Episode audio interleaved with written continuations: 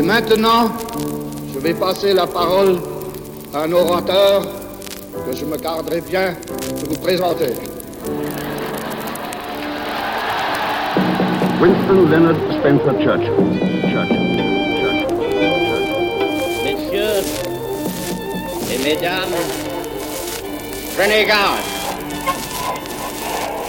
Je vais parler français. Go on to the end. We shall fight in France. We shall fight on the seas and oceans. We shall fight with growing confidence and growing strength in the air. We shall defend our island, whatever the cost may be. We shall fight on the beaches. We shall fight on the landing grounds. We shall fight in the fields and in the streets. We shall fight in the hills. We shall never surrender. Never surrender. Never surrender.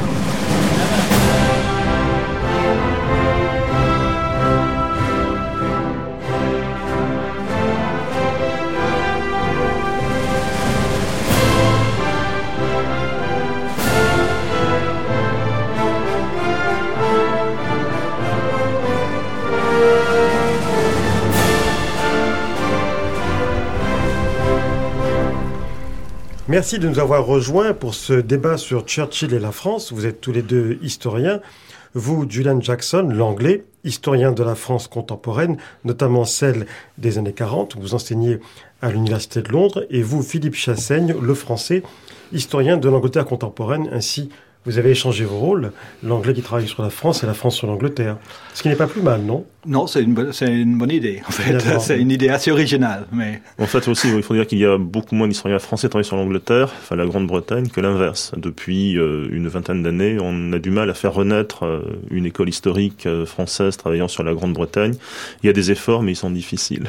Il faut préciser, Philippe Chassaigne, qu'on a du mal à faire travailler les historiens français sur autre chose que la France. Oui. Ça n'est pas fou. Ça, N'est-ce C'est pas, c'est vrai, tout à Monsieur fait. Jackson, Sauf. François Crouzet qui était... euh, Ouais. il, y en a, il y en a eu quelques-uns, mais en fait, c'est vrai que... Qui que- François Oui, Crouzet, oui, oui, euh, qui, était un grand... Oui, oui, Bédarida aussi, en Roland fait, Marx, qui... que oui. vous avez bien Oui, connu. oui. Avec- Surtout François Crouzet, j'ai fait ma thèse euh, avec lui. Vous avez fait un livre avec Roland Marx. Oui, enfin, j'ai fait une, une actualisation de son histoire de l'Angleterre qui était parue euh, il y a quelques années maintenant chez Armand Collin. J'ai fait un chapitre d'actualisation. Tous les deux, vous m'impressionnez beaucoup parce que vous avez fait des tas de livres et sur la France de l'occupation, entre autres, et, et sur l'Ang- l'Angleterre, euh, ou le Royaume-Uni plutôt, au 19e et au 20e. On va en parler. Mais d'abord, puisque euh, ce qui nous intéresse bien sûr, c'est Churchill, qui ne saurait être étranger à quiconque s'intéresse, et à, l'Angleterre bien sûr, mais aussi à la France. Comment est-ce que Churchill, selon vous, a rencontré la France pour la première fois? Julian Jackson. Ah, en fait, concrètement, il a rencontré comme beaucoup de- d'hommes, en fait, beaucoup de jeunes privilégiés britanniques de la fin du 19e siècle. Par, euh, en fait, il a été envoyé en France quand il était, euh, quand il avait à 17 ans. Il était envoyé par, en fait, déjà, il avait été amené par son père quand il avait 8 ans. Et il parle de cette euh, visite euh, aux Français quand ils visitent euh, Metz après la guerre, Metz après la guerre. Il, il raconte comment en fait il a été amené à Paris par son père Randolph Churchill et qu'il a vu la place La Concorde, il a vu les, la, les- les- la statue de la ville de Strasbourg couverte de crêpes noires. Il a demandé à son père pourquoi, etc. Et son père a dit parce que les Français ont perdu l'Alsace-Lorraine et De Gaulle dit ah oui j'ai dit ben, j'espère qu'ils vont le, euh, le- vont le reprendre bientôt. Donc euh, de, Gaulle ou Churchill? Ah, Churchill, j'ai dit De Gaulle. Ah oui, De je suis obsédé par De Gaulle, mais c'est Oui. Churchill qui l'a dit. Ah, ça commence bien, c'est intéressant. Lapsus Mais- important. Mais après, il a été envoyé euh, pour passer euh, une, un, un mois en France euh, pour apprendre, pour mieux apprendre le français. On va peut-être revenir sur son français plus tard. Et donc, il a passé euh, un mois à Versailles. euh, et c'est la première fois que vraiment il a vu la France. Il a dit qu'il trouvait la nourriture un peu bizarre. Il a rencontré parce que la France qu'il connaissait, c'était pas la France. En fait, quelle est la vraie France? C'est-à-dire, il connaissait euh, la France des, des des grandes familles, plus tard des hommes politiques. Et là, beaucoup de, de, de ses amants de sa mère, qui connaissaient en fait euh, très bien la France. Sa mère, qui était américaine, en fait, avait beaucoup d'attaches en France. Elle avait des, deux ou trois amants français, euh, le marquis de Breteuil, parmi d'autres. Et en fait, ces gens ont aidé Churchill à en fait rencontrer d'autres personnes. Et aussi, il était très frappé pendant cette première visite par l'armée. En fait, il a vu des les soldats euh, euh, qui s'entraînaient, etc. Et, pour lui, c'était euh, parce que Churchill était toujours très, très affecté par les uniformes, par l'armée. Et donc, quand il a vu les soldats à l'entraînement, pour lui, c'était une certaine vision de la France. Et donc, je crois que c'est comme ça qu'il a connu la France. Mais quand vous évoquez cette première prise de contact et ces voyages qu'il a fait à la fin de l'adolescence, est-ce que ça fait partie du Grand Tour, qui était une institution et qui existe, euh, qui n'existe presque plus aujourd'hui? Est-ce que non, non, c'était pas, non, non, c'était pas le Grand Tour. C'était, euh, en fait, beaucoup de, de gens de, de, de, la génération de Churchill passaient beaucoup de temps en France. Il faut dire que, que Churchill a passé plus de temps en France après que dans n'importe d'autre pays, sauf l'Angleterre, bien sûr.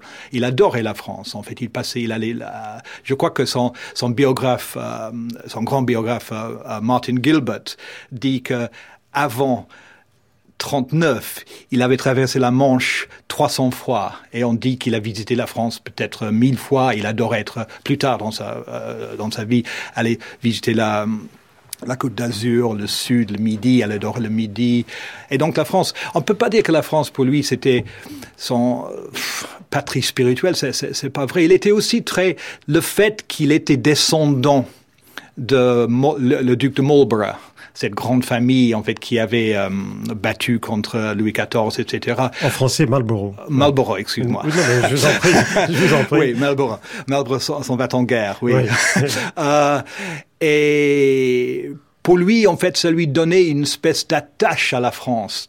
Quand il, il, écrivait ses livres d'histoire, il était fasciné par cette, euh, par, les, par les, les, destins des deux pays, le fait que la France avait dominé l'Europe et puis son ancêtre avait commencé en fait la période et les Britanniques avaient dominé l'Europe ou le monde. Et il était fasciné aussi par ça. Donc il y avait une espèce d'attache euh, sentimentale qui venait justement de sa lignée, si vous voulez. Et pour vous, Philippe Chassaigne, euh, est-ce que vous voyez une autre manière pour Churchill de faire connaissance de la France?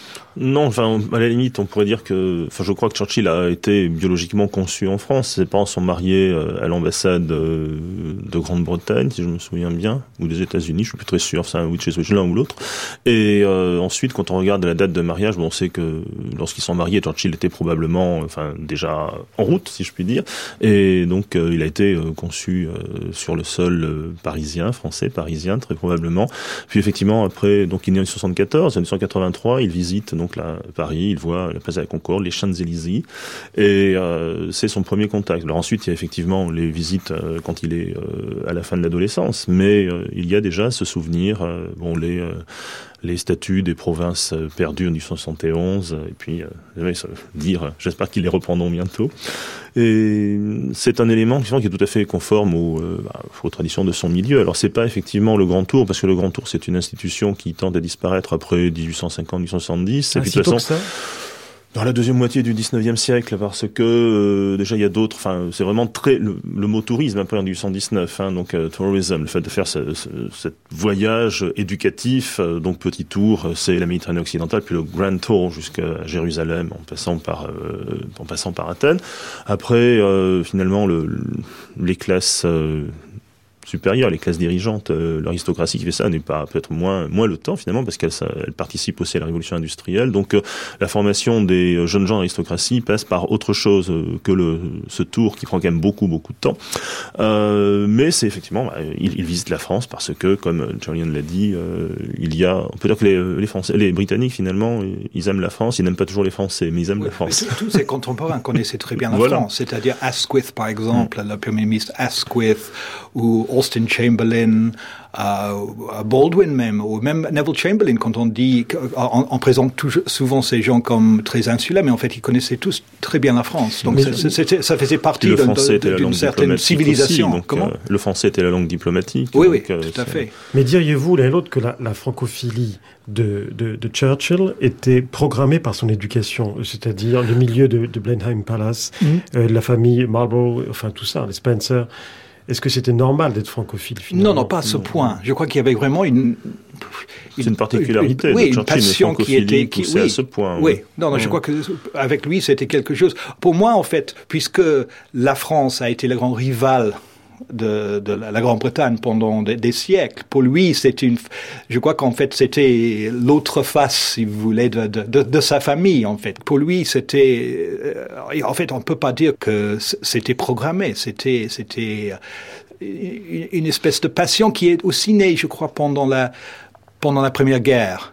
Parce que je crois qu'il était vraiment frappé par Clemenceau était très important pour lui, à mon avis. Il écrit, il a écrit un, un essai très, très, un, un, très bel essai sur euh, dans son livre Great Contemporaries, où il, il donnait des petites biographies de, de, de, de, ses contemporains. Et il y a un essai qui est très beau, qui fait une, une, comparaison entre Foch et Clemenceau, et donc il les compare. Mais Clemenceau, pour lui, était incarné quelque chose qu'il voyait peut-être le double de lui-même, de Churchill, parce que je suis convaincu, par exemple, que parmi les, les, grands discours de Churchill en 40, ah, le We shall fight on the beaches, la grande, je crois que c'est... On se battra ah, sur les plages. Sur les, on se battra sur les plages. Je crois que c'est, on peut pas dire c'est directement inspiré, mais le temps est tout à fait dans le style de Clemenceau en, en, en, en 17. Et donc je crois qu'en fait, le, sa passion, si on peut utiliser ce mot, si c'est pas trop fort pour la France, est consolidée, si vous voulez, cristallisée pendant la, pendant la Première Guerre mondiale, où en fait il a même servi dans les, dans les rangs de, de l'armée britannique en France après.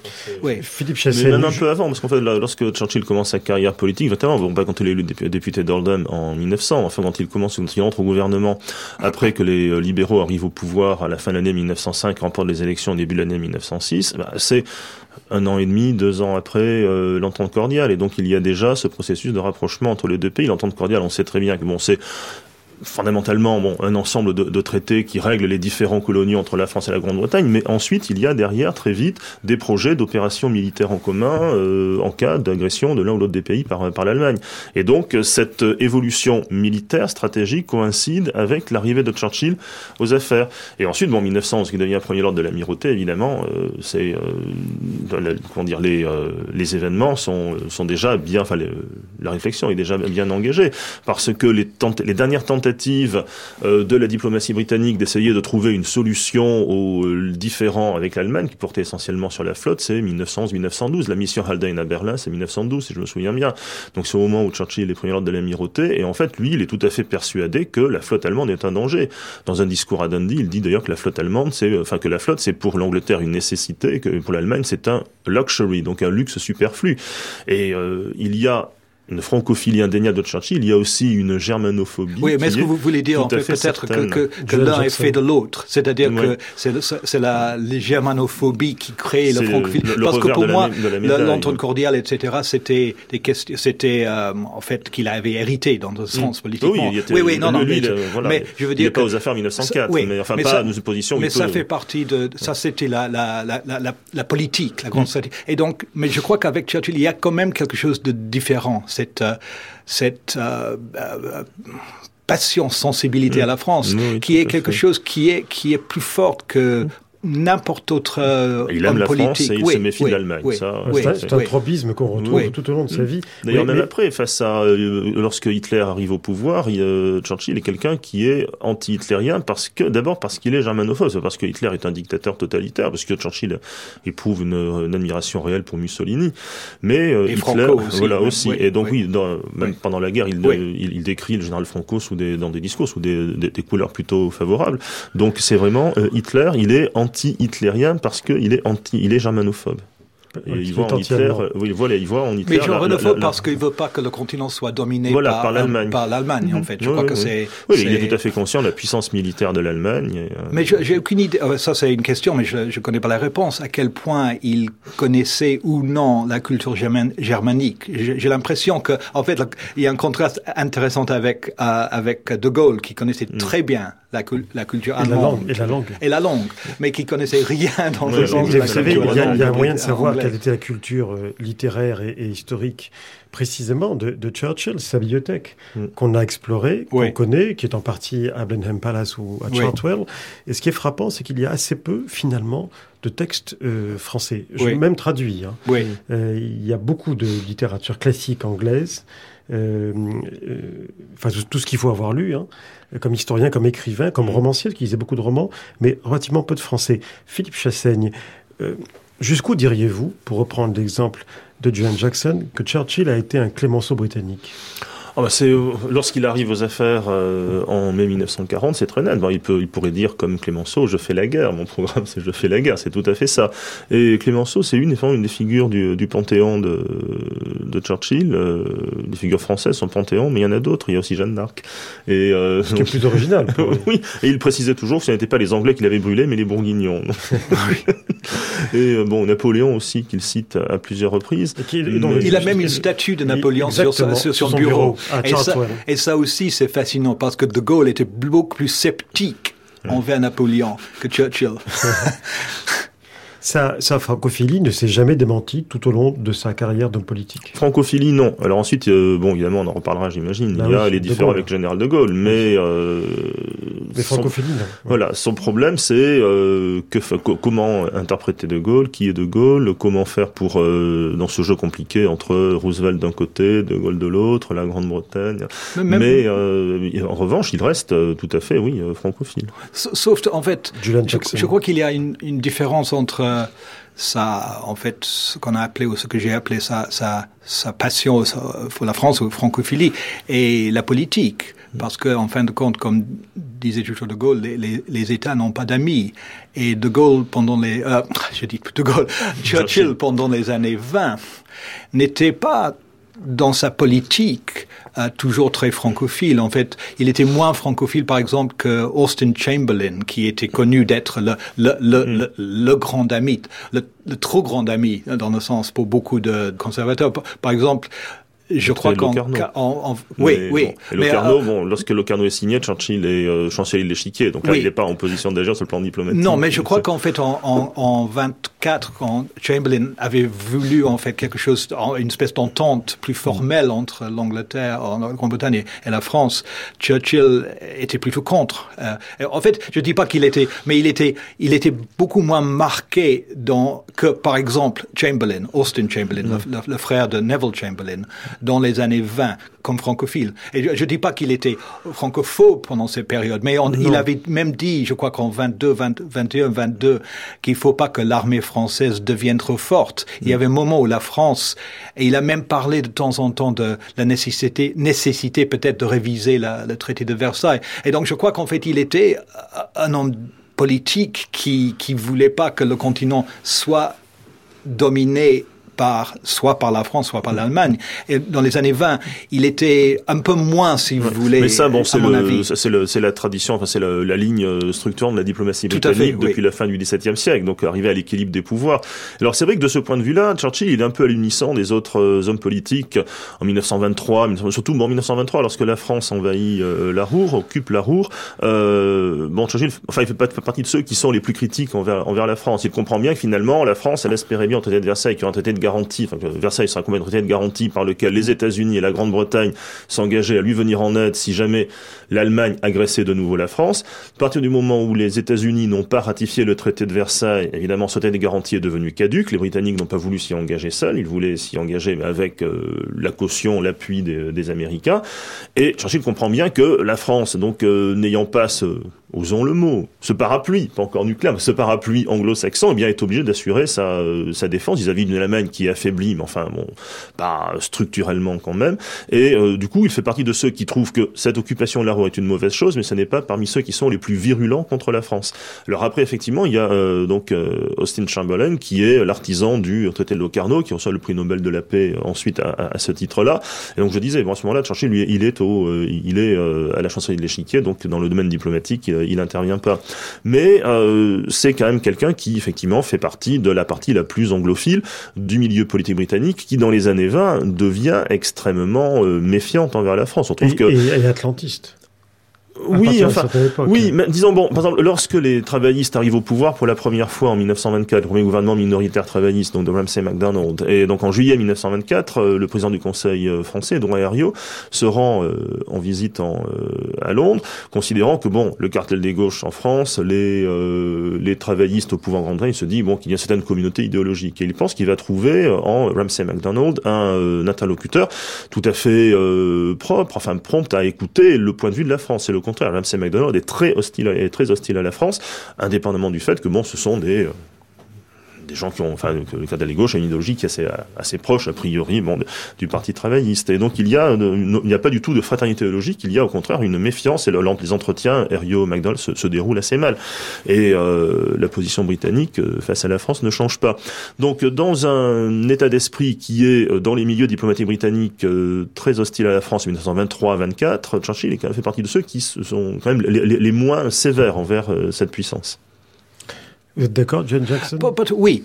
Mon seul petit bémol sur ce que vous dites, c'est simplement que euh, je crois que Churchill est entre, si vous voulez, Austin Chamberlain et d'un côté et, et de l'autre côté McDonald de l'autre côté. Et c'est la, la, seule chose. Parce que je, je crois que de McDonald d'accord ok. Me semble-t-il oui oui oui oui oui, oui, oui, d'accord nuance. non c'est une, une question c'est une question de oui, curseur mais oui.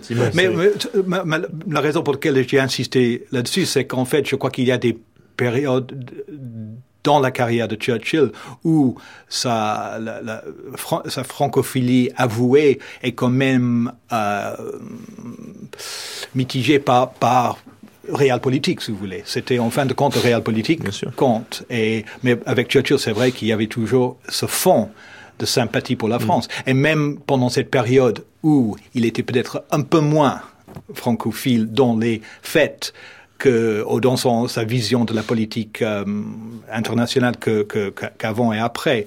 Il allait quand même chaque année en France. Il avait même sa, vous saviez bien sûr qu'il était qu'il était peintre et sa première exposition de de, de, de tableaux était euh, exposée à Paris en 20, euh, sur, sur un pseudonyme en, en 1921, etc. Donc oui, la France comptait toujours pour lui, même s'il, même pendant des périodes, il était un peu moins. Mais là, c'était une vision oui. romantique de la France. Oui, je crois que c'est romantique. Est-ce que pendant les années où il était aux affaires, comme député, comme ministre, et, et, pendant les années où il était au pouvoir, et aussi pendant les années où il a connu une traversée du désert, est-ce qu'on a connu des amis français dans le milieu politique français? Oui, il connaît bien les milieux oui. politiques Qui, français. Est-ce qu'il y avait des amis, à, notre, à votre connaissance? Oh, Oui, oui, oui, oui, Blum, Blum euh, Mondel, Paul, Paul Reynaud, très, oui, il était très proche aussi, de Paul Reynaud, Mondel, mm. Blum, il connaissait énormément de monde. Louis, il, a, il était, en fait, c'était des années 20, très, très ami avec Louis Loucheur dans, de, de la Première Guerre mondiale.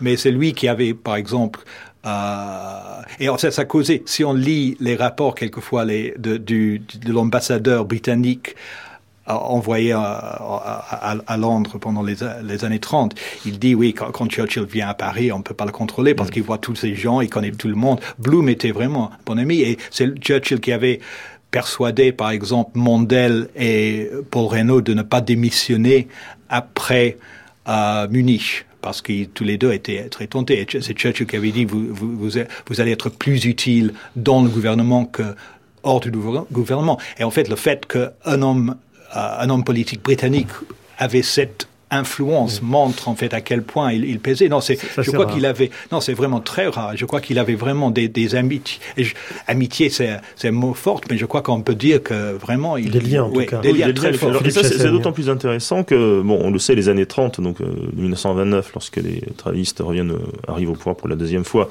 jusqu'en 1940, c'est, enfin, 1939, parce que Churchill redevient président de l'amirauté, mais c'est donc dix années de traversée du désert. C'est une, une période où, en grande tout le monde croit que sa carrière est finie, parce qu'il bon, est déjà plus tout jeune.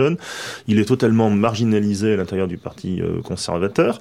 Euh, lorsque les conservateurs reviennent au pouvoir en, coalition avec les en 1931, puis euh, seul en, en 1935, ils ne font pas du tout appel à lui. Et donc, à ce moment-là, Churchill, lui, il est très ami avec son de policiers français, et il, enfin d'hommes politiques français, et en plus, il les apprécie beaucoup. Au moment où l'opinion dominante à Londres, à, au 10 Downing Street et au Foreign Office, c'est que ces politiciens français, c'est vraiment, mais c'est vraiment la, pas la de l'humanité, mais enfin, c'est vraiment des médiocres. Bloom euh, est ami avec Churchill, Churchill est ami avec Bloom, alors que outre euh, outre Manche, Bloom passe pour quelqu'un qui est faible, velléitaire. Enfin, les Britanniques de l'époque n'ont pas du tout l'image de Bloom que nous nous pouvons avoir, enfin qu'on avait à l'époque, qu'on peut avoir encore aujourd'hui. Pour et, vraiment... et les travaillistes vis-à-vis -vis du Front populaire. Oui, mais là, ce sont les travaillistes, euh, le Front populaire 1936, les travaillistes euh, pour les élections de 1935, je crois qu'ils sont 52 à la Chambre des communes, donc ils sont vraiment très peu, ils sont vraiment très peu nombreux. Donc, et c'est vrai que de toute façon, ce Front populaire qui associe radicaux, SFIO et communistes, c'est quelque chose qui paraît absolument épouvantable aux, aux, travaillistes qui ont fait tout ce qu'ils ont pu pour justement se débarrasser le Labour Party de, des des taupes communistes et qui trouvent qu'il y en a encore bien assez. Donc là, il y a une, position tout à fait singulière de Churchill qui est très ami et qui pense beaucoup de bien de ce personnel politique français qui est très très mal vu les, euh, dans les milieux euh, politiques qui sont aux affaires en Grande-Bretagne à cette époque-là. Oui, et il se trouve en fait, parce que Churchill était très marqué quand même homme de droite. Oui, euh, et c'est qu'il a toujours été. Oui, qui a toujours été. Oui, et ce qui est donc à la parenthèse libérale. Oui, mais parce qu'il il, va, il va au Parti libéral parce qu'il est attaché au libre-échange. C'est au moment où le Parti conservateur se divise. Oui, oui, enfin.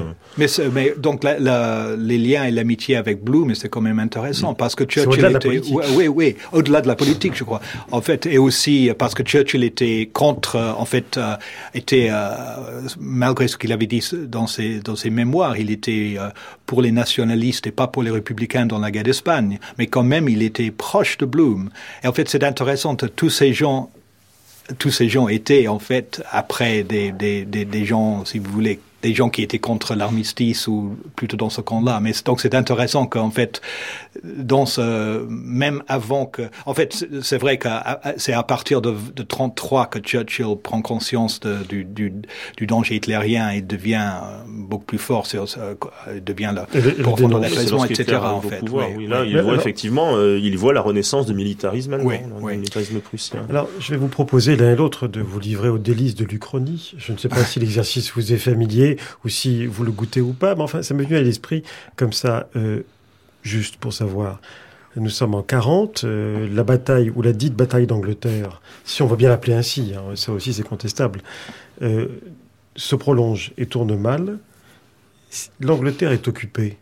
À votre avis, comment réagit Churchill? Il part dans l'Empire et continue la lutte. La lutte. Et, dans l'Angleterre libre, c'est ça? Oui, il, il, utilise. Euh, d'ailleurs, il, il, pensait lui-même que si euh, euh, bon Churchill, je pense, a toujours eu, euh, enfin, sinon l'incertitude, en tout cas l'espoir que la Grande-Bretagne allait gagner, remporter, la, enfin, conserver la maîtrise des airs et éviter l'invasion. En même temps, il envisageait toutes les hypothèses et il envisageait très nettement si, le, si la Grande-Bretagne était, était occupée, eh bien Churchill, la famille royale, quittait le, la Grande-Bretagne, allait s'installer au Canada très vraisemblablement, et de là aurait continué, mobilisant toutes les, les ressources de l'empire, aurait continué la lutte. Oui, non, je suis tout à fait d'accord. En fait, l'intérêt, en fait, c'est ce que les autres, parce que je crois qu'avec Churchill, il n'y a aucun. C'est la population. oui, mais non, c'est la population aussi. Lloyd George qui aurait été le pétain britannique. Mm. Moi, j'adore faire. Le duc de Windsor. oui, il est déjà. Et on aurait eu le gouvernement de Cheltenham où il y a des, des, des euh, un peu, c'est un peu le, le, le Vichy britannique, etc. Et donc, c'est toujours amusant de spéculer. Mais, mais là, je suis tout à fait d'accord avec Philippe que, que sur le Churchill, aucun doute, en fait, il serait parti. Il serait parti. À mon avis. et, et, puisqu'on y est, comment, à votre avis, la population britannique aurait réagi? De, de, à quoi? À, l'occupation. Ça, c'est un autre débat qui est très intéressant. Parce Mais euh, on peut, on peut, l'évoquer. À, mon avis, on aurait eu toute la gamme de réactions qu'on a eu en France, c'est-à-dire jusqu'aux collaborateurs acharnés, Mosley. Euh, comment Mosley, etc., et des gens pragmatiques comme Halifax, mm. Rab Butler, c'est-à-dire des gens qui auraient été réalistes entre guillemets, et parmi la population, on aurait eu toutes les toutes les réactions qu'on a eues. On a on, a un peu le cas d'espèce en Guernsey, Jersey, uh, Gun, uh, Jersey, Guernsey, qui sont non non c'est c'est c'est un, petit, un petit peu différent, hein, c'est-à-dire parce qu'en fait aussi parce que le le nombre de, de en fait la, la, la proportion de troupes allemandes était énorme parmi euh, par, rapport à la, population. Mais je crois qu'une différence quand même, c'est que la France des années 30 était tellement euh, divisée politiquement que euh, il y avait quand même des gens comme Maurras qui attendaient cette divine mm. surprise de la défaite. Il n'y a pas de refaire. Mais il n'y a pas, il y a pas, non, il y a, il y a, il y avait des, oh, T.S. Eliot était, était, un maurassien, si vous voulez. Non, non, non, mais pas bah, non, il n'y avait pas de, non, ce que je voulais, non, il y avait des gens qui avaient les idées de droite. Chesterton, par exemple, avait Hilaire Belloc, qui étaient encore en vie, je sais plus, avait un peu, un peu ces, ces, des, catholiques réactionnaires britanniques, mais ils étaient très, non, non, ils étaient très, ils, étaient, ils ne comptaient pas dans la vie politique britannique comme Maurras comptait en France, je suis d'accord. Vous avez Et une donc- aura culturelle, mais euh, Oui. pas d'influence politique. Oui, c'est pour ça qu'on ne voit Alors, pas. Tout à l'heure, on a évoqué bon, le, le nom d'Oswald, donc euh, Mosley, qui était à la tête de la British Young Fascists, euh, bon, qui n'a pas été aussi, euh, enfin, n'a pas été le groupuscule qu'on a longtemps considéré, qui n'a pas non, non plus jamais été un, un- un mouvement de masse, mais enfin, qui euh, connaît au moment où le- la guerre éclate, euh, enfin, est déclarée en 1939 et euh, jusqu'au début de, réellement de- des hostilités de la campagne de France, qui son mouvement qui avait décliné en 1937-38 euh, connaît euh, un certain regain de, de popularité.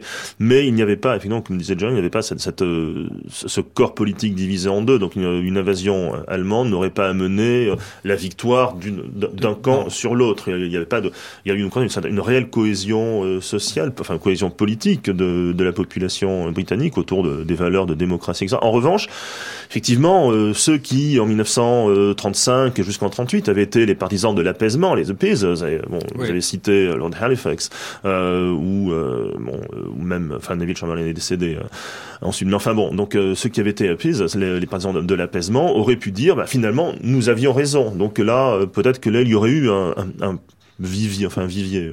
Petit euh, un aquarium politique dans lequel on aurait pu, enfin, un, un gouvernement de Lloyd George qui aurait pu être le Pétain euh, britannique, aurait pu trouver des euh, des, euh, des responsables. Enfin, c'est très étroit comme base, beaucoup plus Il y a, il y a étroit en que- fait toujours des il y a des il y a une école historique en Angleterre euh, aujourd'hui qui d'historiens conservateurs comme John Chamley ou Maurice Cowling qui est mort maintenant ou qui disent qu'en fait la, la grande faute Uh, de, de- était de, de, de, de, de, de ne pas faire la paix avec Hitler en 40. Euh, Donc, euh, il y a une école historique qui, qui, qui a des arguments qu'en fait, c'est à cause de ça qu'on a perdu l'Empire, etc. Voilà. Et le paradoxe, en fait, c'est que...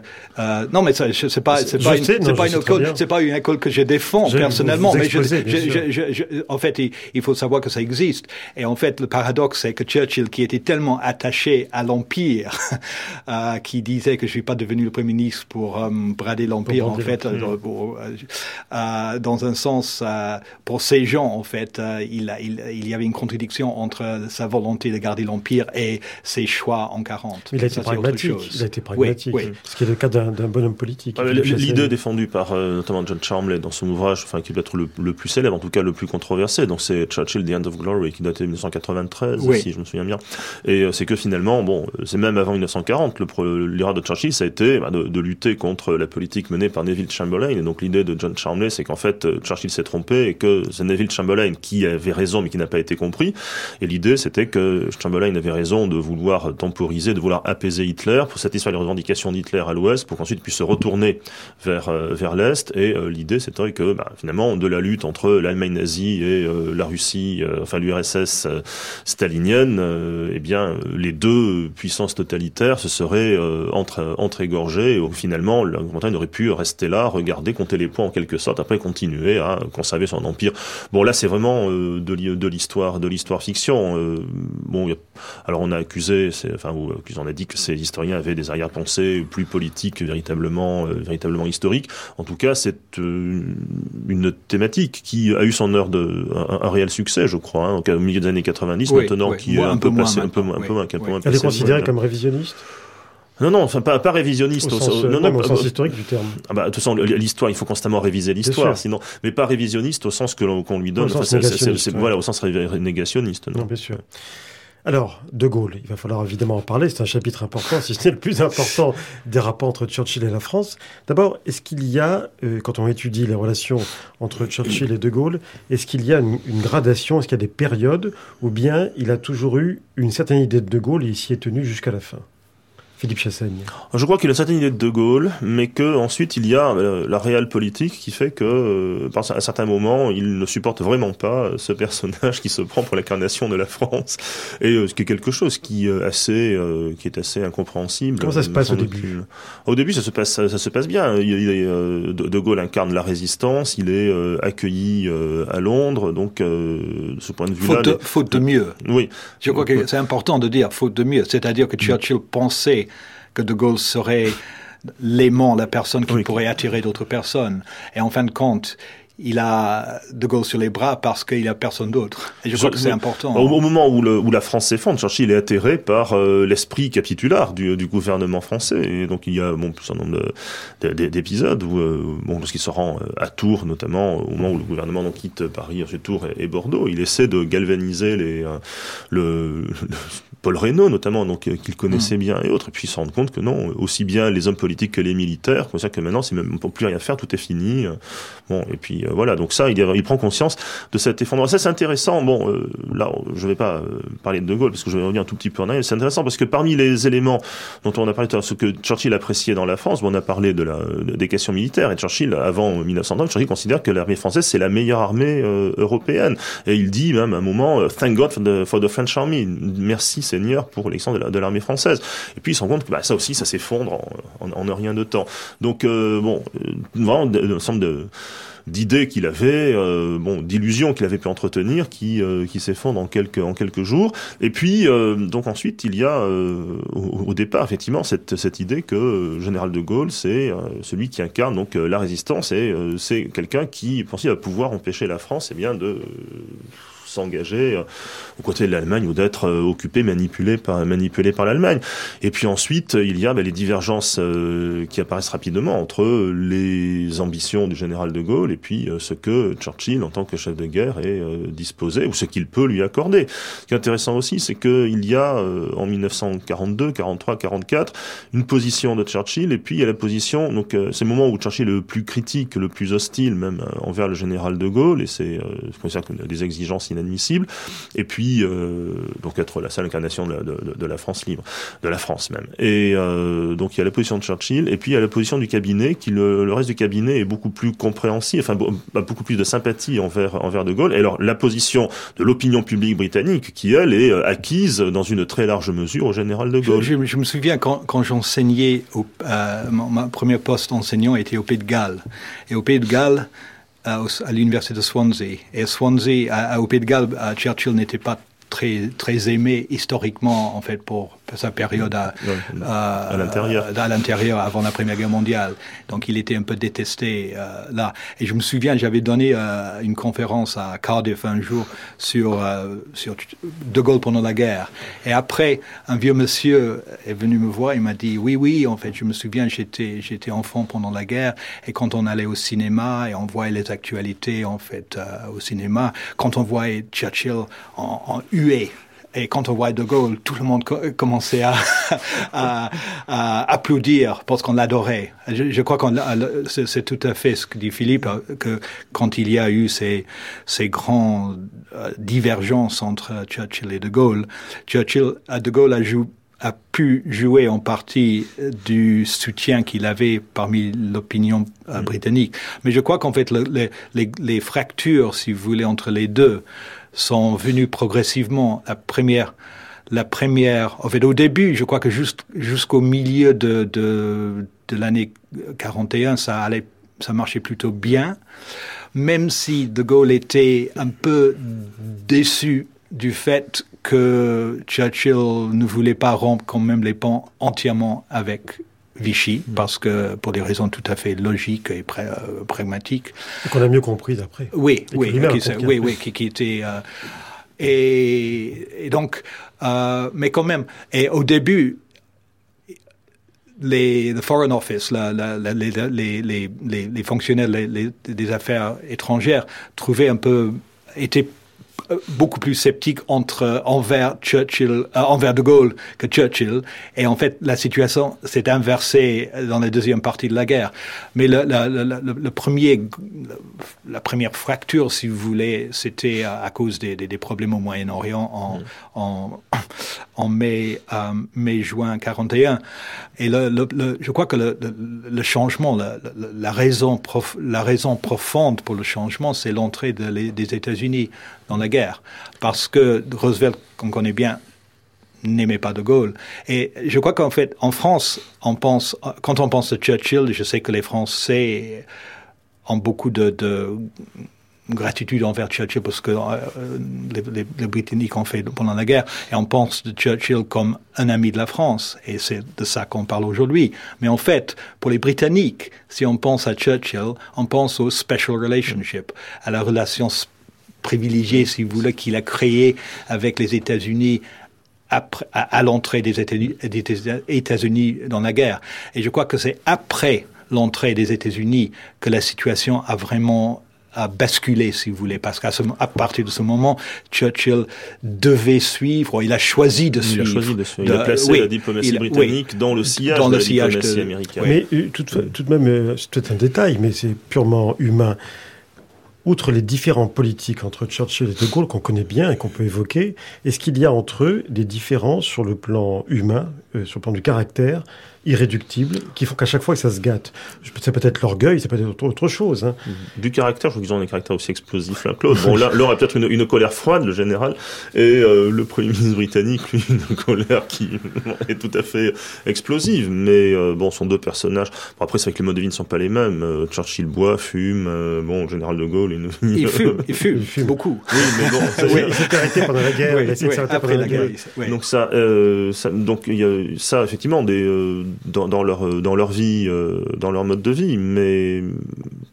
Enfin, non, c'est pas fondamental. Je crois pas. Non, non je crois qu'il y avait une... non, je crois qu'il y avait entre les deux euh, toujours une espèce de quand même même quand ça marchait pas, il y a une espèce de, de, de, de chaleur dans la haine, si vous voulez, quand ça marchait pas. Parce qu'il y, euh, y avait, parce qu'il y a eu de la haine pour vous? La Ah oui. haine, c'est Si, un mot très fort. Ah oui, c'est fort, Mais non, non, je suis peut-être trop fort. Mais il y a eu des moments où Churchill était tellement montré contre De Gaulle, par exemple, à- à- je crois que Philippe l'a- dit tout à l'heure, en, en mai, euh, mai euh, 43, il, il, était à Washington, ou c'est à peu près mai ou juin 43, il envoie une, euh, un, un télégramme au, à, à son gouvernement, il dit, il faut briser avec De Gaulle, il faut rompre avec De Gaulle, euh, je peux plus le voir, etc. Mais quelquefois, il disait ça en sachant, je crois, qu'en fait, il serait empêché par son propre gouvernement. Mais Anthony je crois Eden que était beaucoup plus. euh, euh, Anthony Eden était beaucoup plus favorable à De Gaulle que Churchill. Oui, Donc, oui, euh, tout à fait. Parfois, Anthony Eden a pris sur lui Oui, enfin, là, un de peu de- soutenir oui, ou, de, enfin, oui. ou de bloquer des initiatives. Non, non, haine, de- mais je, reviens de sur le mot haine. ouais. Je crois que c'est trop, vous, trop fort. vous trop fort. Je pense euh, une, une, une haine, enfin bon, pas une, pas une haine euh, tenace, mais je crois qu'il y a des moments où effectivement euh, Churchill pouvait détester De Gaulle parce qu'il trouvait qu'il était absolument insupportable et que euh, sa qu'on ne pouvait absolument pas trouver de compromis. C'est comme un couple marié, en fait. On peut se, on peut se dis- ben, non, Il y a une différence entre le cas de De Gaulle et Roosevelt, où c'était vraiment une espèce de... de, de Il y avait une vraie de- de- de- incompatibilité. incompatibilité Une et froideur. En- et, et je crois que De Gaulle appréci- appréciait en euh, euh, Churchill appréciait en De Gaulle et, et vice versa cette, cette, cette passion pour l'histoire. En fait, ils, ils se sentaient l'un et l'autre. Et même si euh, il y avait des combats qui étaient féroces. Et donc, euh, et, et en fait, euh, je reprends le mot haine parce que pour moi, c'est pas, c'est pas le bon, c'est pas un bon mot. C'est trop fort. Mais même s'il y avait vraiment des, des, des, des, des- des- ils pouvaient plus se, se supporter l'un et l'autre. Il y une avait détestation, Déteste, dire. oui, peut-être c'est, mais il y avait cette, au même temps, il y avait pas exactement, il y avait un respect toujours. Mais à Et partir a- de quand ça s'est ça s'est apaisé entre eux? Apaisé. Est-ce que la pendant la guerre, à la fin de la guerre? À la fin de la guerre. Oui. à la fin de la guerre, en en fait, où en fait il était ni l'un, en fait Churchill n'était plus plus aux affaires, si vous voulez, après, c'est-à-dire. Mais Churchill a visité, oh, c'est très connu. Churchill a fait cette visite à, à Paris, là, euh, donc il était ici le- en- le, le 11 novembre euh, 44 et au début de Gaulle voulait pas qu'il vienne il a dit moi je je, je veux pas qu'il vienne et s'il veut venir il doit s'adresser à moi je sais pas quoi mais en fin de compte ça s'est bien passé et en fait ils sont arrêtés tous les deux devant la statue de, de Clemenceau où euh, Clemenceau où Churchill a commencé à pleurer c'est quelque, quelque chose qu'il faisait très facilement Et, mais- par la suite, ça c'est totalement ap- après la guerre. Il y a une sorte. Oui, d'affection, Ah oui, bien même sûr. une sorte oui. d'affection qui est née. Oui, oui. Et il y a deux anecdotes. Enfin, un mot qui est, qui est attribué à Churchill. Il disait euh, en privé de De Gaulle, il le décrivait comme un lama femelle qui aurait été surpris dans son bain. Ce qui est assez, ce qui est assez joli. Et puis l'autre Oui. chose qu'on nous a appris l'autre jour en, en se promenant du côté de Chartwell, euh, c'est que quand il a préparé euh, avec, je ne sais plus comment s'appelle le lord qui chargé des funérailles nationales, il devait préparer ses propres funérailles Mhm. nationales, Churchill, l'ordonnancement, etc. Et quand on est arrivé au chapitre des invités, Euh, on l'a dit, on l'a demandé, est-ce qu'il faut inviter le général de Gaulle? Il dit oui, bien sûr, mais il dit mais lequel de nous deux sera mort l'un avant l'autre? Alors il ne savait pas. Et puis euh, après, il a demandé au Lord d'où partira le cortège. Alors le Lord a répondu, le principe, le cortège partira de Paddington Station. Et puis après, ça poursuivra. Et après, Churchill a réfléchi, et il a dit, si De Gaulle vient, faites partir le cortège de Waterloo. oui, c'est oui, Bon, tout à fait. Ça, c'est oui. son humour, ça. Oui, oui, c'est c'est l'humour. Et mais je crois que oui, ça s'est apaisé après parce que en fait, pendant la période où euh, Churchill est, en, en fait, quand De Gaulle est revenu au pouvoir, Churchill n'était plus un homme politique euh, euh, actif. Mais en fait, quand, quand De Gaulle a visité la Grande-Bretagne en 60, je crois, en fait, il est, il a, il y avait une réception pour lui au, à la Chambre des Com- communes, je ne sais plus exactement où, et Churchill est, est- est venu, il était très très très vieux, et apparemment De Gaulle lui a dit en anglais, Thank you for coming, en anglais, et pour lui quand même de dire, euh, crois que c'est Ah en ben anglais. justement, en anglais, tiens. Je vais vous faire lire un petit peu d'anglais l'un et l'autre, euh, et puis vous allez nous le traduire aussi. Alors, vous, Philippe Chassaigne, voilà, ce sont des citations que, que j'ai sous les yeux d'un excellent recueil, Churchill's, Churchill's Wit. Là, c'est sur De Gaulle. euh, vous nous lisez en anglais, puis vous nous le traduisez. Ah, vous voyez ces, ces deux citations-là et, et, et, et Duane Jackson nous donnera l'explication, le commentaire. Et après, on fera l'inverse. I am no more enamored of him than you, Roosevelt.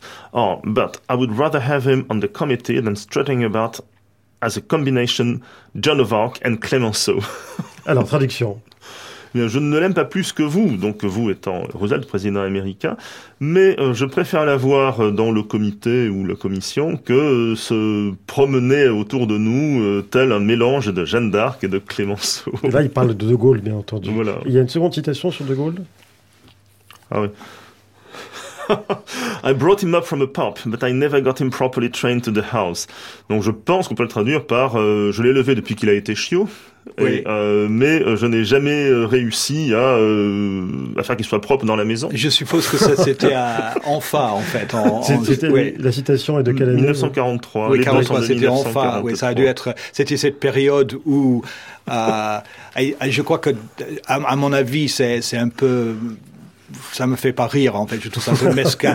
Euh, et ça, ça c'est c'est la c'est c'est la période où je trouve justement cette flagronnerie envers euh, de, de Churchill envers Roosevelt. Ouais, Churchill était très gêné parce qu'il avait, c'était en Afrique du Nord en janvier euh, 43, et Churchill voulait une espèce de, de, de, de, réconciliation. En fait, euh, son poulain était de Gaulle et le poulain de, de, de, Roosevelt était Giraud, et donc Roosevelt était là avec Giraud. Comme ça, il y a et de- du mariage. Oui, le mariage, les mariés. euh, et, Alors, et- Giraud et- étant, étant l'époux et De c'est Gaulle ça, étant, oui. étant Et. Churchill avait euh, demandé à, à- à De Gaulle de venir les, les rejoindre et, et- et De Gaulle a dit non, on ne peut pas me demander à venir sur, la terri- sur le territoire français. Et donc, euh, De Gaulle était, euh, Churchill euh, était gêné envers, euh, envers Roosevelt. euh, et donc, c'est une façon peut-être de, de...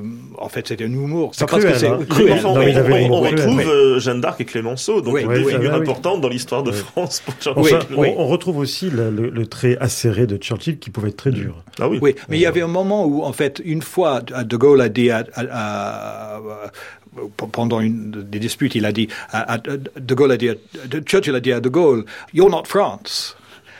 Vous n'êtes pas la France. Oui. Et De Gaulle répond, alors, si je suis pas la France, pourquoi est-ce que vous me parlez En fait, pourquoi est-ce que vous me parlez en tant que représentant des intérêts de la France. Et ça, c'était toujours le problème. De Gaulle, Churchill voulait en De Gaulle quelqu'un qui serait parmi les alliés, qui ferait en fait, euh, mais qui, qui, qui, qui n'était pas un gouvernement en exil, tandis que De Gaulle, pour des raisons tout à fait euh, pas sentimentales, mais des raisons, des, des, des raisons très tactiques ou stratégiques, voulait être le dépositaire des intérêts permanents de la France. Ça, Alors justement. Duane Jackson, voilà deux ou trois citations de Churchill sur la France. La première de 1937, vous nous la lisez en anglais, et ensuite, bah, vous nous direz ce que ça veut dire en français. C'est lequel? C'est Ça. là.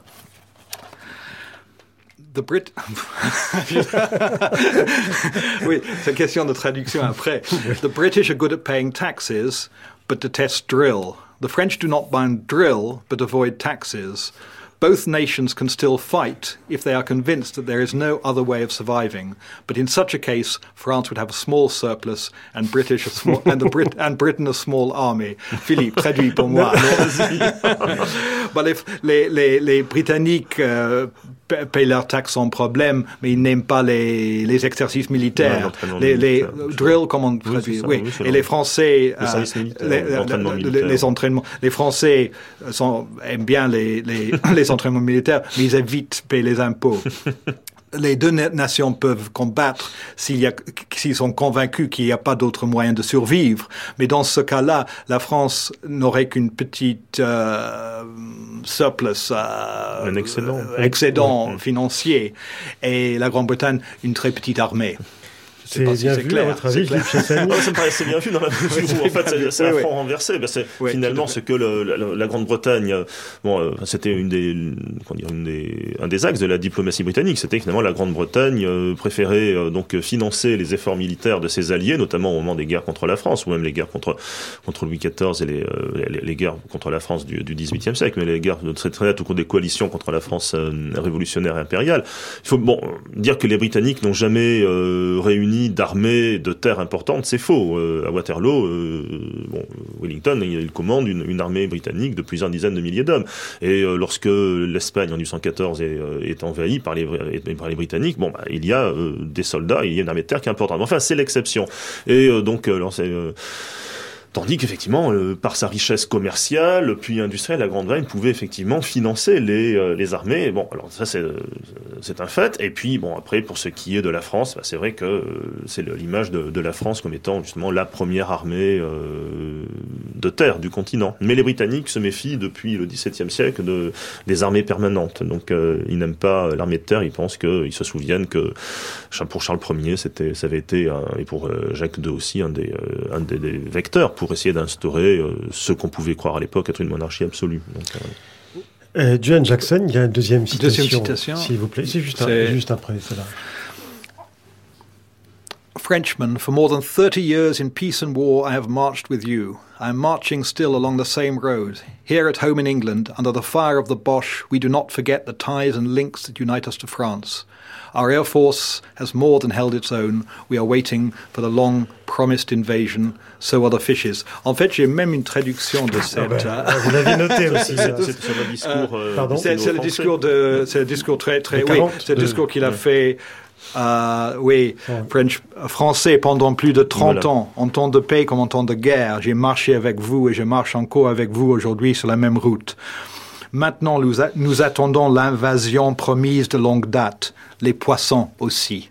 Et ça, c'est en fait, c'est, oh, ça, ça, je ne sais pas s'il a écrit parce qu'on dit toujours, je ne l'ai pas lu avec l'accent inimitable de Churchill. François Cassoni euh, très bien. Oui, non, il y a des gens qui peuvent le faire, mais il a, euh, je, je, crois qu'en fait, il parlait mieux le français qu'on le dit en fait quelquefois en exagère. Lui-même disait qu'il le parlait mal, il disait un peu exprès. Puisqu'on vient de citer quand même une très belle phrase, la chute là sur les poissons, c'est très lyrique oui, oui, oui, très littéraire. Euh, Churchill et De Gaulle ont tous les deux été des écrivains, incontestablement. L'un des deux a eu le prix Nobel de littérature. À votre avis, est-ce que c'est le bon? Non. c'est clair, en fait, que De Gaulle est un grand écrivain et Churchill, il y a trop de rhétorique creuse pour moi, mon goût. n'a pas une rhétorique euh, classique, la limpidité du style du général De Gaulle. Il y a, en fait, déjà, euh, De Gaulle a vraiment écrit ses mémoires. Ça fait une grande différence, hein, n'est-ce pas Je suis heureux de vous entendre dire. Churchill, Churchill, a eu toute une équipe de gens qui l'ont aidé et en fait, les, les, les, euh, les, les, comme dit, les mémoires de guerre de, de, de, de Churchill sont en fin de compte très, très, très ennuyeuses. Il y a trop de télégrammes cités, il n'y a pas de structure, il n'y a pas de souffle. Il n'y a pas de... Il n'y a pas cet élan qu'on trouve, non, cette unité dans le ton Non, non, mais de, Gaulle, de Gaulle, c'est un grand écrivain, et ce n'est pas le cas de... Et Churchill, c'est quoi, un mémorialiste, un historien? Parce que même comme historien, l'histoire des peuples de langue anglaise euh, et son histoire du duc de Marlborough, etc. Sont, Churchill. sont aussi des. Puis il y a un roman, mm. ça là. Oui. Euh, Est-ce que ce sont aussi des tous ces livres, ce sont des livres d'historiens, mais d'un travail d'équipe? Est-ce qu'ils ont une valeur historique? Pour vous C'est représentatif de ce qu'on appellerait l'histoire académique euh, bon, des- de, la- de la période, des années, euh, des années 30. C'est, On peut euh, s'y référer on peut l'utiliser comme étant une source. Oui. Pour l'historien Non, je, vois qu'en fait, euh, oui, oui, en fait, ils sont, c'est- oh, ils ont décrit tous les deux leur version de l'histoire, et pour tous les deux, c'était une façon d'é- d'édifier une légende, etc. Donc ça fait, c'est, partie témoignage. légende, etc. Mais Philippe Chassel, oui. quand, je parlais, partagez quand je parlais le- d'histoire académique, je, parlais- Oui. je pensais à l'histoire des, pe- des, des, des, des peuples de De- langue de anglaise, de donc, langue, qui est un, oui, un oui. Qui est ouvrage, bon, chose, qui est un, un ouvrage d'histoire, mais effectivement, c'est bon, c'est pas l'histoire comme euh, nous la pratiquons maintenant depuis, euh, bon, enfin, après la, après la Seconde Mais, Guerre le, mais le, euh, de quatrième livre que De Gaulle a écrit avant la guerre, La France et son armée, Mm. c'est une, c'est une, un très beau, un Oui, très beau texte. Bon, mais, mais Philippe Chassagne, vous- est-ce que vous partagez le point de vue de John Jackson sur le... le- Sur le fait que c'est général qu'il aurait dû avoir le prix Nobel, oui, je pense. Par exemple, oui. Oui, vous pensez? Oui, oui, ça, oui. Oui, en, en termes de qualité littéraire, euh, c'est certain. Je crois que, que, que De Gaulle était un intellectuel et Churchill un instinctif. Tous les deux étaient, euh, avaient lu énormément de choses. Ils avaient tous les deux des- une très bonne mémoire. Ils étaient tous les deux impétris de l'histoire. Tous les deux des dans, soldats. dans- dans le rapport Et tous les deux des soldats de formation. Et tous les deux soldats de formation. Dans le rapport, on voit bien Mais- que De Gaulle est un cérébral. Oui, non, il oui, euh, De Gaulle avait eu cette éducation des jésuites très classique. Il était vraiment formé classiquement, tandis que Churchill, on sait bien, était un cancre à l'école. En fait, il jouait un peu sur ça, brillant, mais, presque auto- autodidacte, on peut dire. En fait, Churchill, il lisait. Et c'est intéressant ce que vous avez dit tout à l'heure. Et je je, je savais pas que euh, dans la bibliothèque de, de, de Churchill, euh, il n'y a pas beaucoup de, de littérature française ou beaucoup. Et je, je crois Alors qu'il lisait des romans. hein. il lisait des romans, oui, oui. Mais est-ce qu'il aimait, je ne je, je sais pas, est-ce que par exemple il aimait Balzac ou Victor Hugo, je ne sais pas en fait. C'est, il les cite pas très, autant que je sache, il cite pas très souvent des, des ces gens. Mais je, est-ce que dans pas la assez- francophilie de Churchill, justement, c'est la partie, euh, enfin, le- la haute culture française qui l'intéresse le plus? Moi, je, je suis pas sûr. Ce qu'il aime, finalement, bon, c'est euh, bah, C'est la gens- bonne chair. C'est les gens, les voilà, c'est les c'est les mœurs. paysans, voilà, c'est le, plaisir de, de vivre en France. Oui. Bah, Comme les Anglais d'aujourd'hui. C'est mon, collègue, de Rouen, Antoine Capet, qui dit que finalement, euh, peut-être que la motivation principale de Churchill à résister aux Allemands pendant la guerre, enfin, principale, peut-être pas, une des motivations, une des motivations, ça avait été de pouvoir continuer à prendre ses vacances dans le sud ou le sud-ouest de la France. Oui. Il y a, peut-être de ça. Oui, oui, non, non, c'était. euh, Mais il- In the back of his mind. Oui, oui, tout à fait. Non, je crois qu'il pensait acheter euh, vers la fin de sa vie. Il voulait, il, il a souvent eu l'idée d'acheter une villa ou quelque chose sur la, euh, sur la côte d'Azur. Ou il aimait beaucoup là, autour de la région autour d'Aix-en-Provence. Il, était- Oui. il adorait dans, dans le sud de la France, aussi. en fait. Comment? Hendaye, aussi, oui, oui. oui. Eh bien, merci messieurs d'avoir participé à, à ce débat. Euh, merci Joan Jackson. Je ne sais pas si vous allez rejoindre l'Université de Londres. Euh, pas tout de suite. Non, je vais, euh, je travaille à l'Institut Charles de Gaulle actuellement. Actuellement. Merci à Philippe Chassaigne. Vous, vous allez rejoindre l'Université François Rabelais à Tours? Pas euh, dans l'instant, mais Pas dans l'instant. D'accord. c'est effectivement mon point d'attache universitaire. Je renvoie en tout cas à vos livres et je sais qu'il y a une reparution de- du livre de Joan Jackson, La France sous l'occupation, qui reparaît euh, en poche, hein, n'est-ce pas C'est chez Champ-Flammarion. Et donc, euh, on trouve vos livres hein, aux uns et aux autres. Et vous, c'est aussi chez Champ-Flammarion. hein, chez- Oui, alors donc l'histoire de l'Angleterre des origines de nos jours, donc euh, une édition la dernière édition 2008 chez Champ-Flammarion, mais peut-être euh, plus en rapport avec le sujet d'aujourd'hui, c'est la Grande-Bretagne et le monde de 1815 à nos jours, qui est euh, en deuxième édition 2009 chez Armand Collin. Merci. De toute façon, on retrouve toutes ces références bibliographiques sur le site de, de France Culture. Merci. Quant à nous, on se retrouve dans un instant pour la suite de notre émission.